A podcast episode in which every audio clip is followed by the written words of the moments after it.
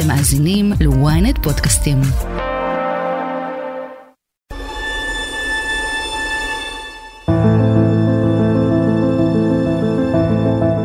היה את השלב שזה פשוט נכנס לי לחלומות. כל פעם שהיה איזשהו רעש בסביבה, מבחינתי זה היה כמו ירייה, ושיתפתי גם את הסביבה שלי בזה.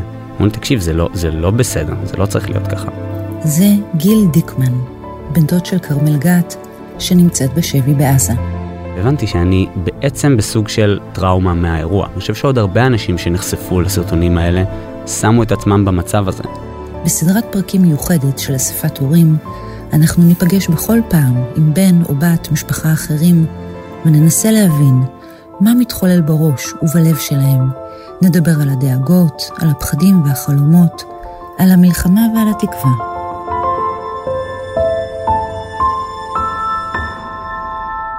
ואיתנו כאן באולפן גיל דיקמן, בן דודה של כרמל גת. היי גיל. היי, בוקר טוב. תודה שבאת. בטח. מה שלומך הבוקר? איך התחיל היום שלך? מצד אחד זה תמיד תלוי בחדשות, ואם יש עדכון על עסקה או אין, או לאן הדברים הולכים, ומצד שני זה כמו יום אחד ארוך שפשוט נמשך ונמשך ונמשך. אמ, אח של כרמל אור אומר את זה הכי טוב, אנחנו באותו יום, 7 באוקטובר לא נגמר, ואנחנו במסע שפשוט יסתיים ברגע שהיא תחזור, ככה כן. אני מרגיש. תגיד גיל, והמסע הזה, המסע באמת הארוך והמורכב והמסובך הזה, אני, אני, הוא שינה הכל, אני בטוחה. כן. יש דברים שגם נשארו? יש דברים בשגרה שגם נשארה, או שכל השגרה התהפכה והחיים אחרים? אני לא מצליח לחשוב על משהו שנשאר ממש אותו הדבר. אה, הייתי בן אדם עובד ואני לא עובד יותר, הייתי אמור להתחיל לימודים ולא התחלתי אותם. המפגשים המשפחתיים שהם איזה מין עוגן בשבוע השתנו מאוד כי בעבר היינו נפגשים עם התא המשפחתי המצומצם שלי ועכשיו כל פגישה היא פגישה של כולנו ובכל פגישה כזאת מרגישים גם את החוסר, Mm. את זה שכרמל לא איתנו שם. כן. אה, אין, אין ממש משהו שנשאר אותו דבר, הכל מטולטל לגמרי ויש רק את השאלה אם, אם כשהכל יסתיים אני אחזור לשגרה או שאין יותר, זהו, העולם הזה הוא עולם ישן שנשאר מאחור Mm. ואנחנו עכשיו במשהו אחר. מה אתה חושב, אגב, שאתה שואל את זה את עצמך? מעניין. בהתחלה התחושה שלי הייתה שזאת איזה מין קופסה שאי אפשר לסגור ולומר לעצמנו טוב הייתה את התקופה הזאת שירדן הייתה בשבי וכרמל הייתה בשבי ואה איזה קטע. ככל שהזמן עובר זה נראה כאילו אנחנו בעולם אחר. גם כשכרמל כבר תחזור ברור שיהיו דברים שאנחנו נצטרך לטפל בהם בעצמנו גם Mm. כי כנרת דודה שלי נרצחה ביום ההוא בשבעה באוקטובר. Mm. אמ, אני בעצם זה שמצא את הסרטון שלה בטלגרם, את הסרטון הראשון שבו רואים אותה ממש כמה דקות לפני שרצחו אותה, וגם את הסרטון השני, שבו רואים אותה כמה דקות אחרי שרצחו אותה. Mm. כבר עשינו טקס פרידה וכבר בכינו והכל, אבל אני לא חושב שהתחלנו להפנים בכלל את החוסר שלה, בגלל שאנחנו בתוך המאבק המאוד גדול כן. על כרמל, כן. ועל ירדן שכבר הצליח. כן, אמ, כן. אני חושב שיסתיים איזשהו פרק ברגע שכרמל תחזור, אבל יתחיל פרק של החלמה שהוא לא יהיה אותו דבר כמו לפני שישה באוקטובר. אני מקווה, וזאת זאת כנראה תהיה המציאות. מהמם, מהמם. תגיד, גיל, אתה נמצא בעשייה כל כך אינטנסיבית, כל כך משמעותית, כן? רעיונות ושיחות ופרויקטים ונסיעות וכנסת, ועדות. אני מניחה שאתה גם מקבל המון המון שיחות תמיכה, כן? ותגובות מהסביבה, אבל יש רגעים שאתה אומר, כאילו, די, מספיק, אני צריך שקט? כן, יש את הרגעים שאני קם בבוקר ואני אומר לעצמי, אה, לזה אנחנו קמים שוב. יש את הרגע הזה, אני לא יודע אם זה קורה לכולם, אבל כשאני קם בבוקר אני עוד באיזה, אני לא זוכר למה אני קם, ואני צריך להזכיר לעצמי רגע את המציאות. לעשות לעצמי סדר ולהגיד רגע, זה באמת קרה הדבר הזה, וכרמל באמת עדיין בשבי ואנחנו עדיין מחכים לה. ברגעים האלה יש את הרגע שאני אומר לעצמי, ואם אפשר היה רגע פשוט לעצום עיניים ולחזור לישון ושכל זה לא היה קורה. אבל אין ברירה, כי אנחנו, אנחנו בעשייה הזאת כל הזמן. מהמם. מההתחלה, אני חושב, הימים הראשונים היו ימים של גם חוסר ודאות וגם חוסר אונים מאוד גדול. כרמל הייתה נהדרת, ולא ידענו אם היא חטופה בכלל או לא. המדינה הגדירה אותה ככל הנראה נחטפה, אבל זה קרה בגלל האיכון הסלולרי של הטלפון שלה. ואנחנו יודעים שזה לא אינדיקציה. כי זה גם מה שהגדיר את כנרת, את אימא שלה, כחטופה, ואנחנו ראינו שהיא נרצחה בסרטון. אז כל יום היה יום שבו יכול להיות שימצאו את הגופה שלה, יכול להיות שימצאו שהיא נרצחה, ואותו דבר גם לגבי ירדן. האי ודאות הזאת הייתה מצמיתה בהתחלה, אבל היא גם מטריפה, כי את אומרת לעצמך, אני חייב, אני חייבים לעשות משהו, וחייבים להתקשר למשטרה, וחייבים הכל. ואז נהיה איזה מין, אני, אני חושב שזה היה כשהגעתי בפעם הראשונה לבית של משפחת רומן, האחים של ירדן, mm-hmm. וראיתי שהם פשוט כל הזמן בעשייה, הם הפכו את הסלון שלהם לחמ"ל, והשולחן אוכל שלהם היה שולחן עבודה שכל הזמן ישבו סביבו אנשים עם מחשבים. Mm-hmm. והיו אומרים שכשגפן הייתה שואלת מה, מה הם עושים האנשים האלה, היו אומרים לה, הם מחפשים את אימא. כל אדם עם לפטופ הוא עכשיו מחפש את אימא. ויש בזה משהו שהרי אף אחד מהאנשים האלה עם הלפטופ באותו הרגע לא מוצא את אימא. אבל כל מה שאנחנו עושים הוא לסייע אפילו בקצת ללהעלות את זה על סדר היום ולקרב את היום שבו היא תחזור. והוא גם סוג של תרפיה בשביל עצמנו, לומר לעצמנו, אנחנו משפיעים בסיטואציה. כן. כי ניתקו לנו את האפיק הזה של, שמו אותנו במצב של חוסר אונים. בטח. לא משנה מה נעשה, קרה דבר נורא, עצום, ואף אחד לא יכול לשנות אותו, אז אנחנו לאט לאט בונים את הקשר שלנו למציאות ואת היכולת שלנו להשפיע עליה, וזה דבר שהוא מאוד חשוב כתרפיה לאנשים שנשארו במצב שלנו. כן. כן, אני באמת יכולה להבין את הרצון הזה בקצת שליטה, אה, כן, עד כמה ו... שאפשר. זה, זה קצת לעבוד על עצמי, זאת אומרת, ככה, ככה אני הגדרתי את זה בהתחלה, שזה כמו, אני, אני בעצם יודע שאני לא מחזיר את כרמל באף דבר קונקרטי שאני עושה, אבל אולי משהו יעזור לאנשהו, ואז הגיע הרגע כשירדן חזרה, והיא סיפרה שהיא שמעה את הקול שלי ברדיו מספר על כנרת, ומספר על זה שאנחנו מתגעגעים לכרמל ולירדן. ולא הזכרתי חוץ מזה אף אחד.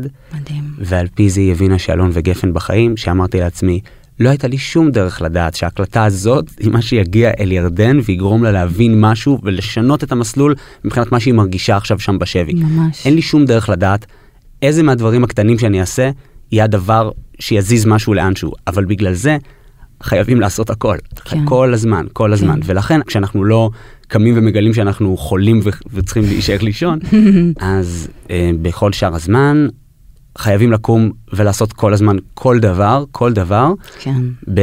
מתוך גם זהירות שאנחנו לא עושים נזק, או מזיזים משהו למקום לא נכון, או משהו כזה. כן. יש לנו המון דיונים על זה בתוך המשפחה.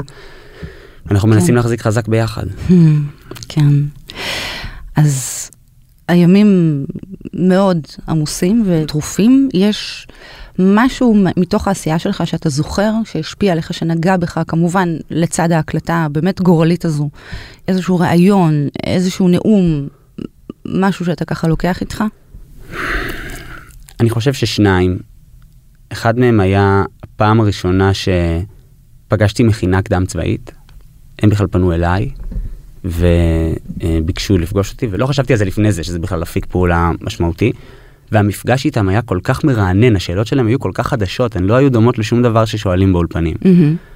והם יצאו גם עם איזה מין אור בעיניים מהמפגש, כאילו אמרתי לעצמי, אני ממש ראיתי איך עכשיו הדברים שאני אומר נוגעים בהם וגורמים להם להבין כמה חשוב המאבק הזה, וכמה הוא לא רק מאבק שלי, וכמה הוא לא רק מאבק של המשפחות, אלא הוא משהו שהוא קשור לעתיד של המקום הזה, ולאם אנחנו אומה שבוחרת עכשיו בחיים, או משהו אחר. לגמרי. ובמקרה באותו היום שיר סיגל, ששני ההורים שלה חטופים ואימא שלה כבר חזרה, אבא שלה כית עדיין שם, היא אמרה לי, תגיד, למה אנחנו לא פוגשים מכינות? אמרתי לה, היום פגשתי מכינה, יו. בואי נדאג שאנחנו בכל שבוע נפגוש כמה וכמה מכינות. ונדב רודאייף פשוט פתח ועשה מזה פרויקט, ואנחנו כל הזמן עכשיו פוגשים מכינות בכיכר החטופים, כן. באים לשם, בתי ספר, זה פרויקט שפשוט יצא לדרך מהמפגשים האלה. Mm-hmm. זה היה דבר שממש אותי רושם. איך נראים הלילות? בהתחלה הלילות היו להיכנס לתוך ערוצי הזוועה של החמאס ולגלול סרטון סרטון. לא הייתה ברירה מבחינתי, כי אני מצאתי את, ה, את הסרטון הראשון של כנרת ואת השני, והיה לי ברור שגם אם יש מערכות שלמות שהתפקיד שלהם זה לסרוק את הסרטונים האלה, אם הם ימצאו משהו לא בטוח שהם יגידו לנו. ואם הם יראו דברים, לא בטוח שהם יזהו בהם את הקרובי משפחה שלי כמו שאני זיהיתי אותם. את כנרת אפשר היה לזהות בסרטון הראשון. מי שמכיר אותה זיהה אותה, ותוכנת זיהוי פנים לא הייתה מזהה. זה התסרוקת, וזה המכנסיים הקצרים, וזה זה שהיא, אפילו זה שהיא יחפה, שזה כולם שם היו יחפים, אבל לי, הסגנון ההליכה שלה, לא היה ספק בזה. ומאותו רגע לי ברור, אני צריך לעבור על כל הסרטונים ולראות את הכל, כי אם אין אני לי מי לי. אתה עדיין עושה את זה? אני עושה את זה בפחות אינטנסיביות, היה את השלב שזה פשוט נכנסתי לחלומות, וקלטתי שאני, כל פעם שהיה איזשהו רעש בסביבה, מבחינתי זה היה כמו ירייה, ושיתפתי גם את הסביבה שלי בזה. אמרו לי, תקשיב, זה לא, זה לא בסדר, זה לא צריך להיות ככה. והבנתי שאני בעצם בסוג של, אני, אני הכנסתי את עצמי לתוך מצב של טראומה מהאירוע. אני חושב שעוד הרבה אנשים שנחשפו לסרטונים האלה, שמו את עצמם במצב הזה. כן. אה, מתוך, אפשר גם להבין את ה, למה לשים את עצמך במקום הזה, אבל, אבל עדיף שלא, ועדיף להתמודד עם זה אחרת. אה, חלק מהלילות אני עדיין עושה את הדברים האלה, ובחלקם אני, אני במחשבות על, על מה עוד, מה עוד אפשר לעשות, איפה עוד אפשר להשפיע, איפה, איפה עוד שכחנו ולא נגענו, ואיזה עוד פרויקטים, יש כל כך הרבה רעיונות שעולים כל הזמן וצריך להרים אותם. כן, וואו. בהתחלה גם לא הייתי נרדם, שזה אפשר, גם את זה אפשר להבין. באיזשהו שלב אה, קבוצת אה, חברים אהובים אה, קנו לי שמיכה כבדה, את האפשרות לישון ופשוט מרדימה אותך. כן. אבל הלילות קשים גם עם מחשבות על, על מה קורה שם עכשיו. מה קורה עכשיו בעזה, מנהרות או, או סתם דירה או אני לא יודע איפה, מה קורה לכרמל ספציפית, מה קורה לאחרים. כן. זה קשה. אתה מתפרק? מתי למשל בכית פעם אחרונה? אני חושב שכשראיתי את הנאום של אחותי ב... בירושלים, mm-hmm. היא נעמה במוצאי שבת אה, וסיפרה על המשפחה שלנו שנשברה והתפרקה. היא סיפרה על דברים שלאט לאט התחברו, על כנרת שאי אפשר כבר לתקן, דודה שלנו שנרצחה, על אלון שהצליח לברוח ביחד עם גפן ועל ירדן שחזרה בעסקה ועל זה שכרמל זה דבר שעוד, שעוד דרוש תיקון. היא סיפרה איך בכל יום שישי גפן מגיעה לבית של, של אמא שלי ופוגשת אותנו ומיד מתחילה לשחק איתה עם אחותי ושבכל פעם יש, יש איזושהי, יש בעיה שצריך לפתור. יורד גשם אז פותחות מטריה ואם יש אזעקה אז רצות לממ"ד ואם משהו נאבד אז uh, מוצאים אותו ומחזירים אותו למקום ואיך דבר כזה הוא נכנס בתוך, ה, בתוך תפיסת המציאות של ילדה שהיא תכף בת ארבע וש... זה משוגע. כן, ו- ושהיא הייתה באותו המקום ברגע שבו חטפו אותם, שהיא הייתה עם כרמל בממ"ד באותו הבוקר, וכרמל קראה לה סיפור. בכל שישי, כשאני אוכלת ארוחת שישי עם המשפחה שלי ומשחקת עם גפן, אנחנו ממציאות סיפור. בסיפור יש בעיות ואנחנו פותרות אותן. יורד גשם, אנחנו מוצאות מטריה. יש אזעקה, אנחנו רצות לממ"ד. בבוקר השבעה באוקטובר, כרמל וגפן היו ביחד בממ"ד. וכרמל הקריאה לגפן סיפור. הסיפור של כרמל עוד לא הושלם. אנחנו מוכרחים לתקן את השבר. לשבר הזה במשפחה שלי עוד יש תקנה. לסיפור יכול להיות סוף טוב.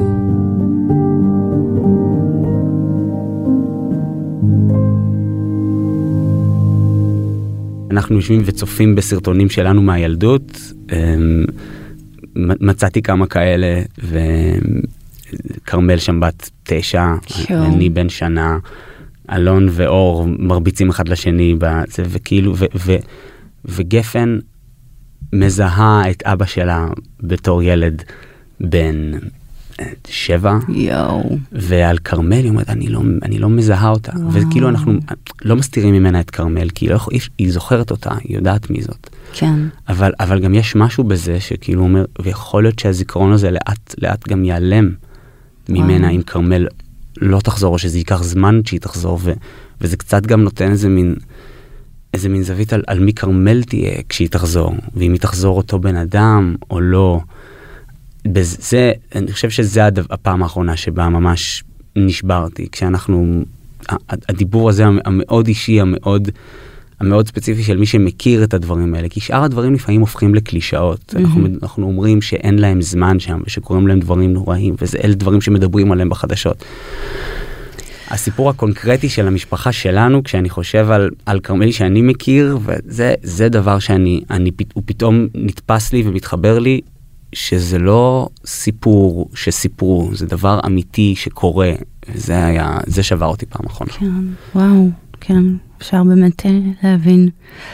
אז קח אותנו לאיזשהו זיכרון בולט שיש לך מכרמל. אני חושב שרואים את זה ב... משתי זוויות.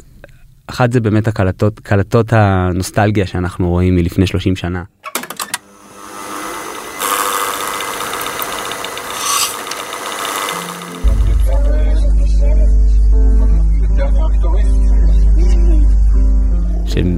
נחכה שנצפה בהן ביחד.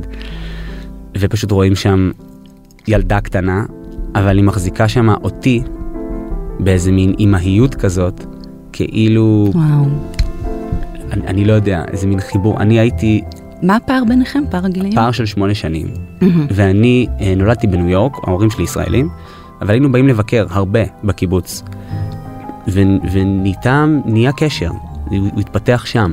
אה, גם עם אור, גם עם אלון וגם עם כרמל, ושם פשוט רואים את זה, את, ה- את, את החיבור הזה בינינו וכמה היא עוטפת ומחבקת ו- אותי.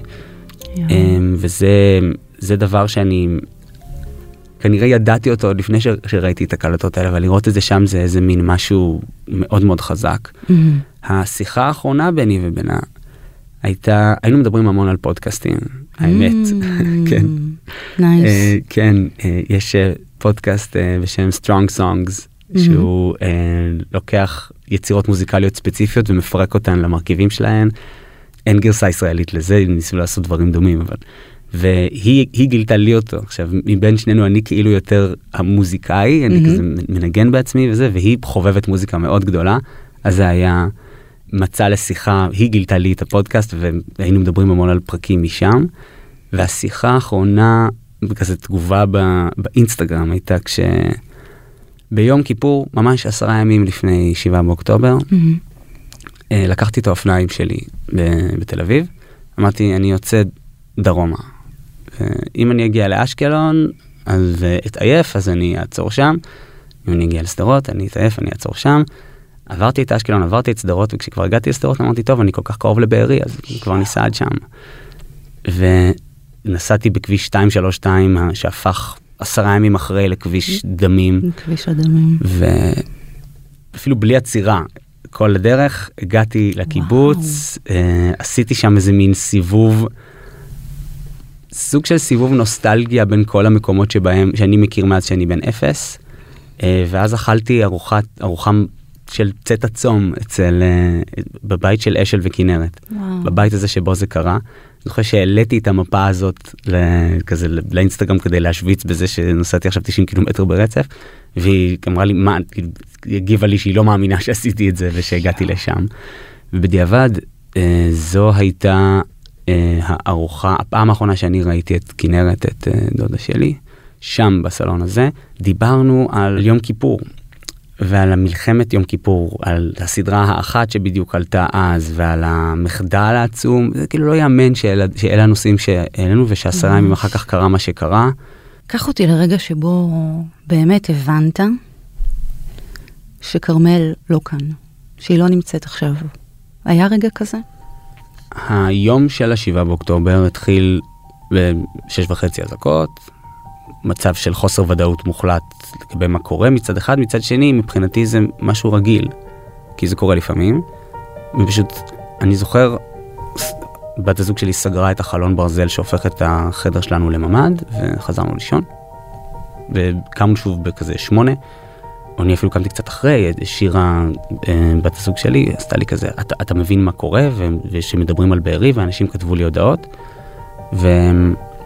ואני, לכל האנשים ששאלו אותי אם המשפחה שלי בסדר, עניתי אוטומטית, כן, הם בסדר, לא בדקתי אפילו. כי ככה זה תמיד, כי תמיד קורה משהו ותמיד כולם בסוף בסדר. ואז התחילו להגיע סרטונים, כולל הסרטון של העיתונאי הפלסטיני שנמצא בתוך, אה, האמת שאני אפילו לא בטוח בתוך איזה קיבוץ הוא, אבל אז הם כתבו שהוא בבארי.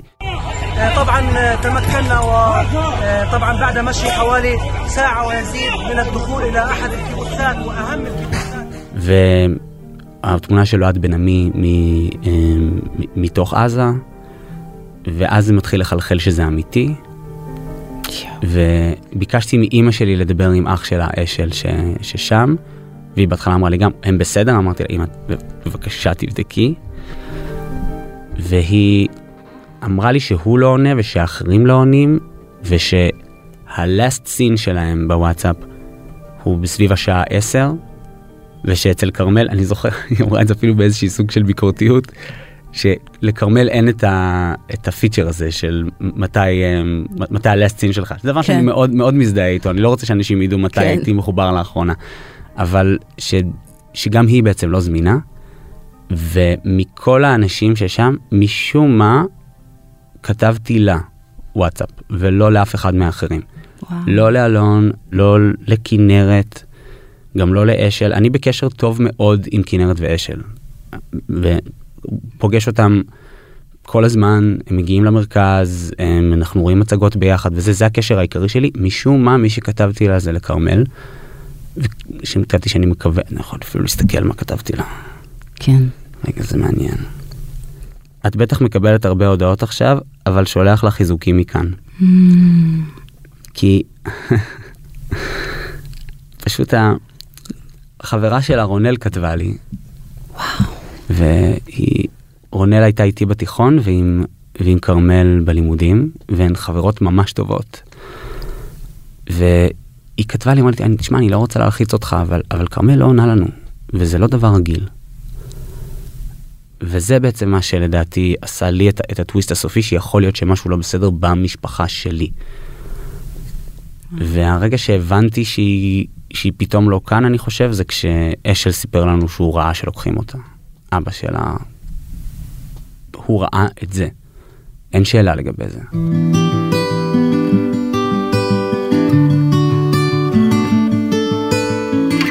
אתה אמרת לי קודם, אה, היא החטופה הכי מגניבה בשבי. כן, נכון. אז אה, כן, עכשיו, עכשיו זה הזמן להסביר. קודם כל, מי ש... רונל ולי ו... וליאת ו... ואורלי ואני, את כל, כל השמות של החברות שלה עשו ביחד פלייליסט של השירים, גם שירים שהיא אוהבת וגם שירים שהיא הייתה שולחת לאחרים, יש לה מין מנהג כזה, שזה, לא, לא, זה מנהג שגם לי יש, אבל לא ידענו שיש לנו אותו במקביל. Mm-hmm. לשלוח מדי פעם שיר לחבר או חברה ש- made me think of you. Mm-hmm. Uh, והפלייליסט הוא, הוא, הוא עם טעם מאוד מאוד ספציפי, הוא מאוד מגניב. דוגמה אתה חייב לא לתת לי. לכולם. וואו, זה שירים שאת חלקם את לא, את לא מכירה בכלל. סקרנת. בוא נראה, Carmel's playlist. הנה.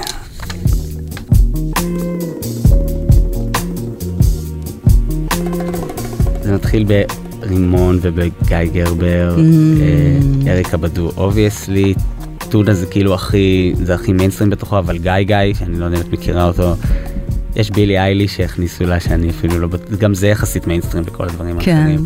וואי, אבל נשמע זה באמת- משובח ומצוין. חד משמעית, מהמם. אה, וזה זה מה שהופך אותה לבן אדם, אה, חלק ממה שהופך אותה לבן אדם מגניב. היא תל אביבית, זאת אומרת היא גדלה בקיבוץ, אבל לא מאוד התחברה לחיים בקיבוץ ובשלב מאוד מוקדם עברה. אה, והייתה בתל אביב וגם הייתה שכנה שלנו, מה שכאילו אנחנו בני דודים התל אביבים והיא עכשיו גרה בתל אביב, זה כאילו גם חלק מהחיבור, הייתה פוגשת את אחותי ב, אה, ב- באוטובוס במקרה.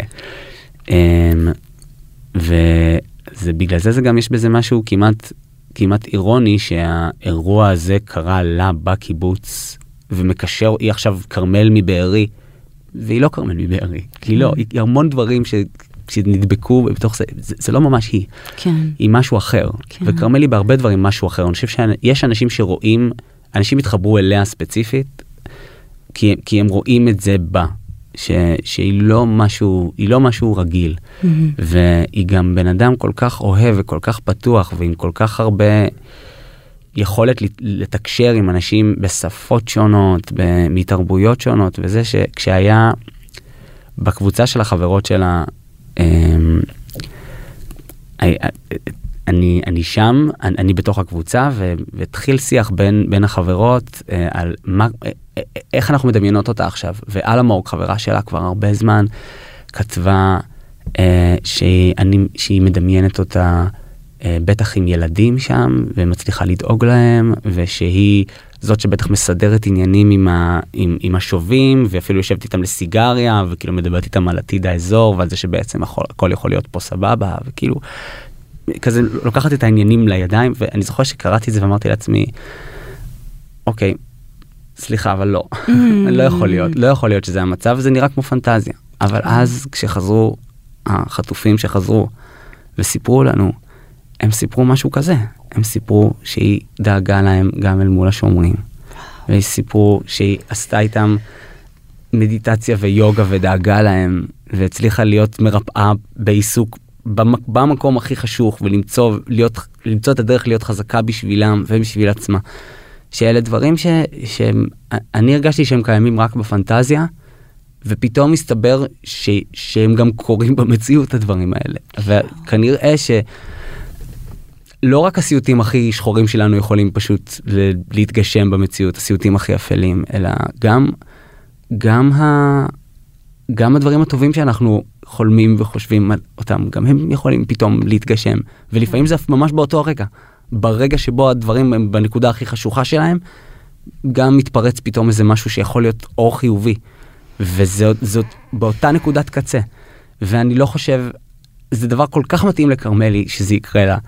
ושגם היא, היא תעשה אותו במודעות ובידיעה שגם יכול להיות שככה היא מעבירה את המסר לנו. ואני, זה הכי, מהבחינה הזאת זה הכי טוב שיכולתי לדמיין, רק, רק אוקיי, כבר קיבלנו את הסיפור הזה הכל כך מעצים, אז עכשיו רק תחזירו אותה בבקשה כדי שנוכל לדבר על זה איתה. Mm, שאלה נוספת, אמ, החזרה של אה, ירדן, היא שינתה משהו בפרספקטיבה, אני מניחה, שלך, כלפי המצב, כלפי השבי, כלפי התנאים. כאילו, איך זה השפיע עליך? כי אני, זאת אומרת, זה כמובן העושר הכי גדול שיש, אבל אני מניחה שזה לצד גם טלטלה מאוד גדולה. כן. אני חושב שעד שנחתמה העסקה הראשונה, סוג של פעלנו אל הלא נודע. זאת אומרת, ניסינו לעשות הכל כדי שיקרה משהו שיחזיר אותם הביתה וכדי שהם לא, לא יקרה הדבר הנורא והם יהרגו שם. אבל לא ידענו, לא, לא היה א' שמוביל לב' שמוביל לג' שבסופו הן חוזרות. אה, ואז נחתמה העסקה, והעסקה בהתחלה הייתה אה, רק אה, ילדים והאימהות שלהם, וגם כרמל וגם ירדן, הם, אין להן ילדים בשבי. ובפעימה השישית ירדן חזרה. וזה התחיל מזה שאני לא ידעת, לא רק אני, כולנו, לא ידענו מה יחזור. באיזה מצב היא תהיה. יכול להיות שהיא תהיה הרוסה, יכול להיות שהיא תהיה פצועה, יכול להיות שהכל. ופתאום חזרה בסדר. ובזה יש משהו שאומר כזה, וואו, יכול להיות שגם, שגם כרמל תחזור בסדר. יכול להיות. אבל גם, שזה אמנם המצב עכשיו, אבל יש כבר כאלה שנכנסו לשם בחיים ולא יחזרו משם. וזה אולי היה, זה אולי היה אחד הרגעים המטלטלים הנוספים שרציתי גם לומר עליהם קודם. Mm-hmm. זה הייתה ההפגנה ביום המאה אה, באוניברסיטת תל אביב. אני דיברתי ואחריי דיברה מירב סבירסקי. את כולם! את כולם! את כולם! את כולם!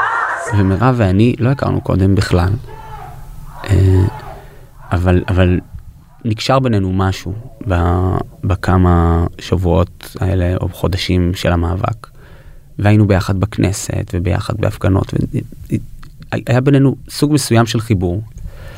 והיא נעמה אחריי, והיא אמרה, אתם מדברים על לא בכל מחיר, אבל איזה מחיר יקר יותר מזה שאח שלי ימות שם. וכנראה שברגעים שבהם, ממש ברגעים שבהם היא נעמה את הנאום, ירו באח שלה בשבי. ואיתי נודע כבר, התפרסם סרטון מזעזע ושהוא שהוא נהרג בשבי, מבינים שכנראה זה היה הם, השובים שלא ירו בו כי הם חששו שעומדים, הם, שעומדים לנסות לחלץ אותו. מה שלא בטוח שהיה נכון, אבל, אבל זה, זאת כנראה הסיבה שהוא, שהוא נהרג, הוא נרצח שם. ו... שם פתאום נחתה הידיעה שלא חשתי אותה באופן כל כך אינטנסיבי לפני כן, שזה באמת יכול להסתיים בכל רגע רע מאוד מאוד מאוד מאוד. כן. ושבכל רגע יכולה גם לא לחזור. וזה המתח בין שני הדברים האלה הוא שאם עושים אם עובדים נכון אם, אם עושים מהר אם, אם חותמים על, על עסקה שתחזיר אותם אז אז ירדן יכולה לחזור ולגפן תהיה את אימא שלה ול-54 ימים קשים ולא קלים שאפשר כנראה להתמודד עם ההשלכות שלהם כל החיים אבל אבל זה נגמר בסוף טוב. אבל גם שבממש במרחק נגיעה משם יש את, ה, את התסריט הזה שבו זה מסתיים הכי רע שיכול להיות כן. וגם איך אנחנו איך נסתכל על עצמנו במראה ואיך נדבר אחד על השני בתור משפחה אם אם בסוף של האירוע הזה נדע שיכולנו לעשות עוד משהו, משהו, אני לא יודע אפילו מה, אבל אולי, אולי אם היינו צועקים חזק יותר איפשהו, או, או, או, או ישנים עוד לילה במאהל, או מתראיינים עוד ראיון אחד, או, או נוסעים את הנסיעה הזאת ל, לאנשהו שהציעו לנו וויתרנו עליה. כן. שאם היינו עושים את הדבר הקטן הזה, אז כרמלה הייתה פה איתנו, ועכשיו, ועכשיו היא לא. פתאום כובד האחריות הזאת עלינו הוא, הוא פתאום גדל. כן. ואני חושב שברגע הזה גם רמת ההתגייסות של כולנו קצת עלתה. כן. זאת אומרת, אמרנו, אנחנו, אנחנו חייבים לעשות משהו, זה באמת, זה באמת כן. בידיים שלנו. וזה לא רק בידיים שלנו בסוף, כי אנחנו לא כל יכולים. כן. אבל, אבל זה שם אותנו במצב של אין, אין שום דבר כן. שנכון ואפשרי להתעסק בו בכלל במצב הזה, יש רק ורק את זה. וכשירדן חזרה, ממש באולפן, כשרא, כשראיתי אותה יורדת, וכשרוני אחותה כתבה לי בוואטסאפ, זיהינו, זיהינו שזאת היא, אז שברתי את, ה, את הדיסקית שלי. אה, והשארתי, ומאז אני מקבל על זה כל הזמן שאלות למה הדיסקית שבורה, כי זה משהו שגם קצת מאיים על אנשים. Mm-hmm. דיסקית שבורה זה גם, זה גם גורל mm-hmm. קשה. כן. אבל מבחינתי זה באמת חצי מהמשימה הושלמה, כן. וחצי עדיין שם, וגם זה, זה מזכיר את מה שעלול לקרות אם אנחנו לא נשלים את החצי הזה, ואני מרגיש שזה עלינו. זה כן. באמת באמת עלינו, כי אם אנחנו לא היינו מתחילים בכלל לגעת בזה, לא, אפילו חטוף אחד לא היה חוזר. לפעמים גם יוצאים נגדנו וזה, אני לא יכול להתחרט על זה שאני עושה את זה, כי מבחינתי אם לא היינו עושים את זה, ירדן לא הייתה בבית והילדים שעכשיו בבית לא היו בבית. ואם אנחנו לא נעשה את זה גם כרמל לא תהיה וזה לא רק שזה ייקח עוד זמן שזה זמן ש, שקורע את הנפש שלה שם כנראה אלא גם באמת מעמיד אותה בסיכון ואני לא יודע איך אנחנו נחיה אם היא לא תחזור בחיים אני לא יודע. זה גם עובר בראש התרחיש הזה? אני חושב שהדחקתי אותו תקופה עד שהגיע עד, עד שהגיע הסרטון עם איתי סבירסקי.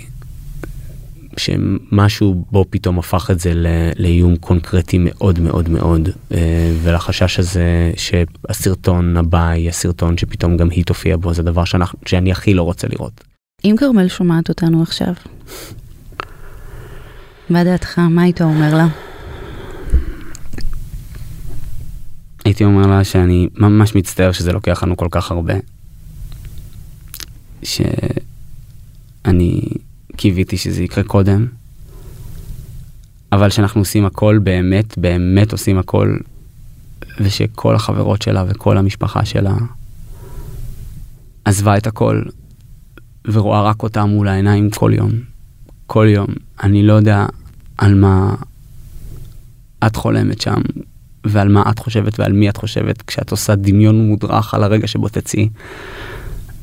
אבל שתדעי שגם אנחנו שאוהבים אותך ומחכים לך וגם המון אנשים שלא הכירו אותך בכלל ו... והפכו אותך לאיזה סוג של סמל או איידול בשבילם. מבחינתם ברגע שאת תצאי זה יהיה הדבר הכי משמח בעולם ולא רק שהם מחכים לזה הם גם מקדמים את זה וגורמים לזה לקרות. ואומרים במקרים כאלה תהיי חזקה. אני לא יודע מה זה להיות חזקה במצב שבו את נמצאת, לא הייתי שם אף פעם. אני הייתי רוצה שתאפשרי לעצמך להיות חלשה לכמה רגעים, וגם רגע לרחם על עצמך כי את במצב נורא, המצב הוא קשה, אבל לדעת שאנחנו פה בחוץ עושים כל מה שאפשר, כל מה שאפשר, וכשאנחנו חושבים שיש עוד משהו לעשות, אנחנו עושים גם אותו, כדי שתצאי מהמצב הנורא הזה. וואו, גיל, כן. לא יודעת איך לסיים. אני כל כך מודה לך על השיחה המדהימה הזו, והכואבת והמורכבת, אה, שגם נתנה לי כוח. הרבה מאוד כאב, אבל גם הרבה מאוד כוח, אז, אז ממש תודה על זה. תודה. וזו הייתה אספת הורים. בואו לעקוב אחרינו באפל, ביוטיוב או בספוטיפיי. אם עדיין לא עשיתם את זה, אנחנו אה, מחכים לכם. מוזמנים לדרג אותנו או להגיב לנו, ואת אספת הורים אפשר אה, למצוא כמובן גם באתר ynet או באפליקציה, בנייד וברכב. תודה גדולה לעורכת שלנו, עדן דוידוב, על הסאונד והמיקס, אביב ליבוביץ', אני אגר כוכבי, ניפגש בפרק הבא של אספת הורים.